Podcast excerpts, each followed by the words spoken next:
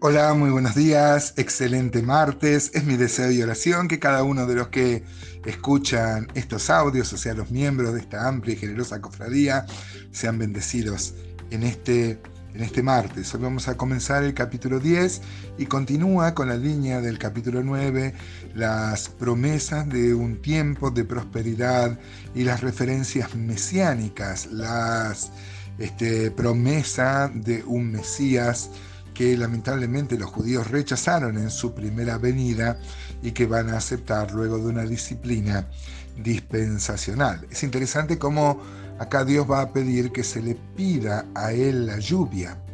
A mí no deja de sorprenderme cómo Dios este, eh, les, pide que se le pida a él la lluvia. Eh, tan necesaria en países eh, y pueblos agricultores, imagínense lo necesario de la lluvia. Sin embargo, los judíos estaban acostumbrados en su idolatría no a pedírsela a Dios, sino a pedírsela a sus terafines. Los terafines, ustedes saben, eran como dioses domésticos, pequeñas estatuillas, pequeñas representaciones de dioses paganos, siempre, nunca del el Dios vivo y verdadero. Dios había prohibido que se haga una imagen de talla de él.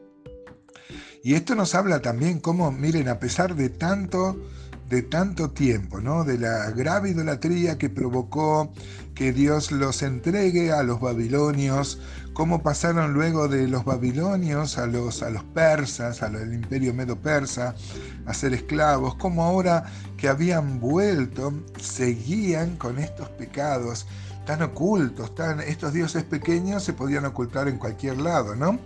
Pero habla que el pueblo pedía a estos terafines, es como si cristianos hoy de la iglesia, hermano, le pedirían a un equeco, a un gauchito gil, alguna, alguna bendición. ¿A usted le parece, hermano, eh, que ofende a Dios? Así ofendía a Dios eh, la conducta de este pueblo. Y, realmente es notorio, ¿no? Cómo eh, había esa idolatría. Ahora, a lo mejor usted puede decirme, amado hermano o amada hermana, que yo no tengo ningún equeco en casa, ni un guachito Gil, ni un Buda de la buena suerte. Este, pero como decía Lutero y como tantas veces hemos reflexionado en estas mañanas, Lutero dijo todo aquello a lo que se apegue tu corazón, ese es tu Dios. A veces los cristianos somos seducidos con otras idolatrías, confiamos en el dinero, por ejemplo, dice el apóstol Pablo que esto es idolatría. Uno confía en sus fuerzas, algunos en su juventud, en su capacidad, en su talento. Y todo esto es vanidad. Debemos confiar en Dios y pedirle a Él. También me llama la, la atención, no solo creemos en un Dios omnisciente. Creemos que Dios todo lo sabe, ¿no? Porque entonces pide que se le pida a Él, ¿no? Es que, es que em, eh, cuando uno pide, uno mismo se está autoevaluando el corazón. ¿Se acuerda cuando a Jesús vino un ciego de nacimiento y el Señor le dice, ¿qué quieres que te haga? Pero Señor, le, dirían los que estaban ahí cerca, es ciego, ¿qué va a querer? No, no, pero que me lo diga Él. Porque algunos están delante del Señor y capaz que le pedía dinero, riqueza, ¿no? Este, el pedir evalúa nuestro corazón. Así que leemos entonces Zacarías capítulo 10. En mi Biblia tiene un título que dice la restauración de Judá e Israel. Jehová redimirá a su pueblo. Qué hermoso título. Dice entonces Zacarías 10.1, pedid a Jehová lluvia en la estación tardía. Jehová hará relámpagos y os dará lluvia abundante y hierba verde en el campo a cada uno porque los terafines han dado vanos oráculos, y los adivinos han visto mentira, han hablado sueños vanos, y vano es su consuelo. Por lo cual el pueblo vaga como ovejas y sufre porque no tiene pastor.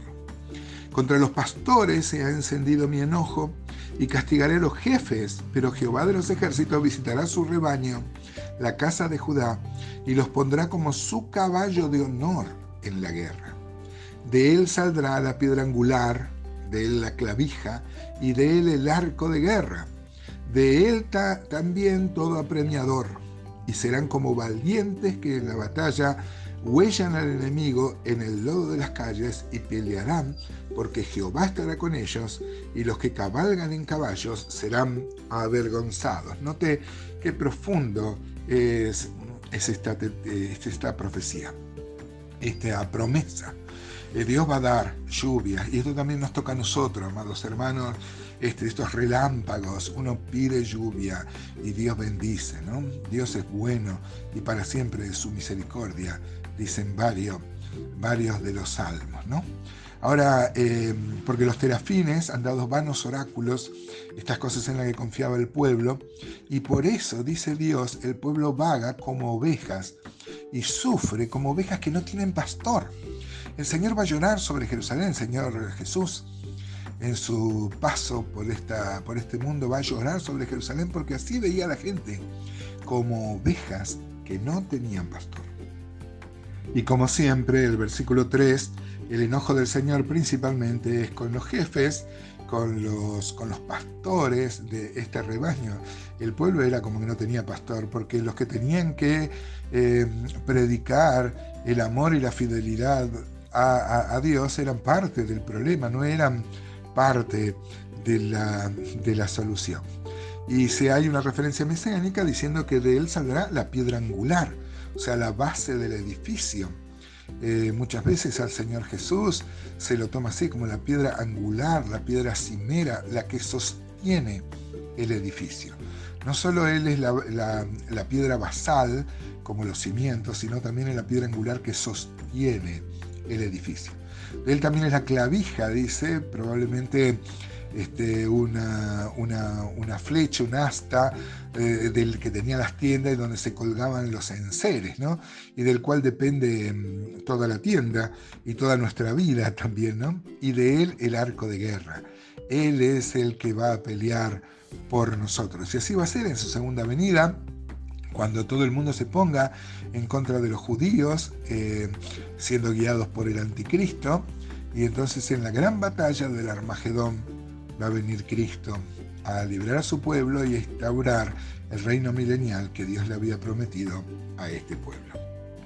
El versículo 5 es muy claro, cuando este, vengan, venga el Señor, dice, y serán como valientes que en la batalla huellan al enemigo en el lodo de las calles y pelearán porque Jehová estará con ellos y los que cabalgan en caballos serán avergonzados. Tener caballos en la guerra en ese tiempo equivale a oír tener tanques, tanques de guerra, ¿no? El poderío de un ejército eh, que tenía caballería era, asustaba a los enemigos. Sin embargo, Dios le prohibió a Israel que tenga caballos, ¿no? Porque debían confiar en él. La caballería era en lo que se basaban los pueblos paganos. Nosotros, ¿cuál es tu caballería, hermano? ¿Cuál es tu terafín? Ojalá podamos ser eh, fieles a Dios y confiar solo en Él y entregar nuestra vida solo a Él.